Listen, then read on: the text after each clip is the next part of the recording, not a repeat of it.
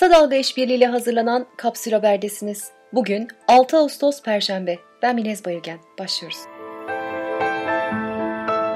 Artı bir araştırmanın son anketine 26 ilden katılan 1500 kişi Türkiye'nin en önemli sorunu nedir sorusuna sırasıyla ekonomi, Covid-19, eğitim ve işsizlik yanıtı verdi. Ankete göre katılımcıların %33,4'ü kendini çok mutsuz hissederken %13'ü hiç mutlu değilim dedi. %19 ise biraz mutlu olduğunu beyan etti. Ankette AKP'nin oyu da %34,2 çıktı. Bu pazar Cumhurbaşkanlığı seçimi olsa hangi lidere oy verirsiniz sorusuna ise %39 Recep Tayyip Erdoğan, %33,1 Ekrem İmamoğlu dedi. Ankette ayrıca Recep Tayyip Erdoğan'dan sonra sizce AK Parti'nin başına kim geçmeli sorusu da yöneltildi. Katılımcıların %38,2'si Süleyman Soylu dedi. Araştırmada öne çıkan diğer sonuçlar şöyle.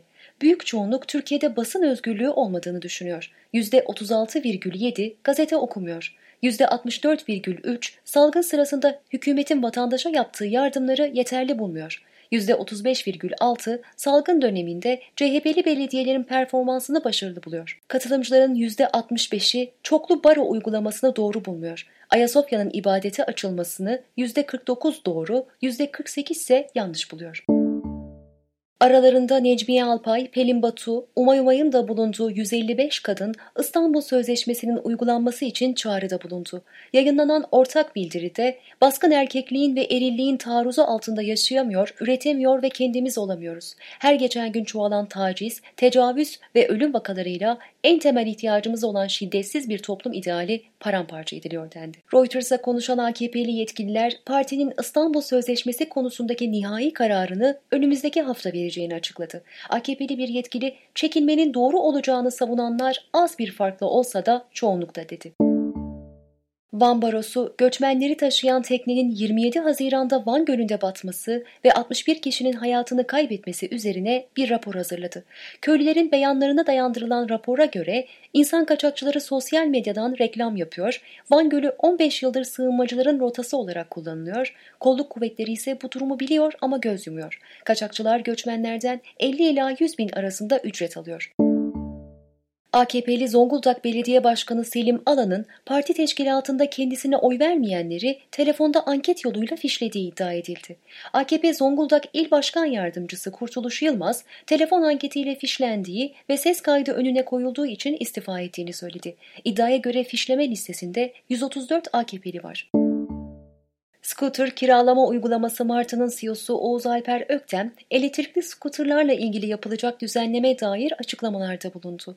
Kolunda Türkiye bayrağı bulunan bir tişörtle yayına çıkan Öktem, biz devlete baba gözüyle bakan insanlarız. En iyisini devlet bilir. Bizim burada vatanını seven her Türk iş adamı gibi dememiz gereken şey devlet başa kuzgun leşe. Devlet başımızda olduğu sürece sıkıntı olmaz. Benim bu konuda söyleyeceğim temel şey şudur. Devlet ne derse odur dedi.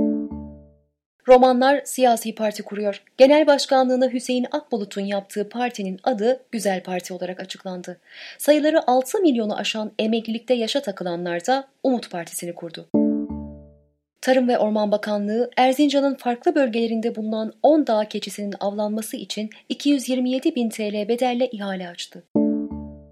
Hükümet üyeleriyle uzmanların yaptığı toplantılarda yeni önlemler alınarak kışa hazırlık yapılması düşüncesi öne çıktı. Yasakların tekrar getirilmesi, düğün, taziye, açılış, asker uğurlama gibi toplu faaliyetlere 15 Ekim'e kadar izin verilmemesi önerilirken, ikinci dalganın etkilerinin Ekim ayının ikinci yarısından itibaren görülmesi bekleniyor. Sağlık Bakanlığı verilerine göre şu anda virüsü bulaştıranlar 20 yaş üstü ile 45 yaş altı grup ve toplumda bağışıklık oranı %1'in altında. Dünya Sağlık Örgütü'nün raporuna göre dünya genelinde 14-25 yaş arası gençlerdeki enfeksiyon oranı son 5 ayda 3'e katlandı. İçişleri Bakanı Süleyman Soylu, salgınla ilgili Türkiye genelindeki en yoğun denetimin bugün yapılacağını açıkladı. Dünya çapında koronavirüs kaynaklı ölüm sayısı 700 bini aştı. Her 15 saniyede bir kişi hayatını kaybediyor. Lübnan'ın başkenti Beyrut'ta meydana gelen patlamada ölü sayısı yüzü geçti, 4000'den fazla da yaralı var. Sağlık Bakanı Hamad Hassan, ülkedeki hastanelerde kritik durumda olan hastaların tedavisi için yeterli yatak ve ekipman olmadığını açıkladı. Lübnan Cumhurbaşkanı patlamaya 6 yıldır liman bölgesinde yeterli güvenlik önlemi alınmadan tutulan 2750 ton amonyum nitratın yol açtığını ve bunun kabul edilemez olduğunu söyledi. Beyrut valisi patlamanın şehre verdiği maddi zararın 3 ile 5 milyar dolar arasında olduğunu tahmin ettiklerini aktardı. Vali evsiz kalanlarla ilgili bir soruya ise sanıyorum sayıları 250 ile 300 bin arasında yanıtı verdi. İsrail'deki sağcı Zehut Partisi Başkanı ve eski Meclis Başkan Yardımcısı Moshe Figlin, dün Beyrut limanında meydana gelen patlamadan memnuniyet duyduğunu ifade etti ve şöyle dedi. Muhteşem bir havai fişek gösterisi seyrettik. Suriye'deki iç savaştan dolayı 9 yıl önce ülkesinden kaçan 14 yaşındaki Ali Gezavi, ailesinin Hollanda'ya sığınma başvurusunun reddedilmesi üzerine sığınma merkezinde intihar etti. IMF yayınladığı dış sektör raporunda AB ülkeleri ve dünyanın 29 büyük ekonomisini mercek altına aldı. Raporda Türkiye şoklara karşı savunmasız dendi. Gümüş geçen ay %34 değer kazanarak 26 dolara çıktı ve en çok değer kazanan kıymetli metal oldu.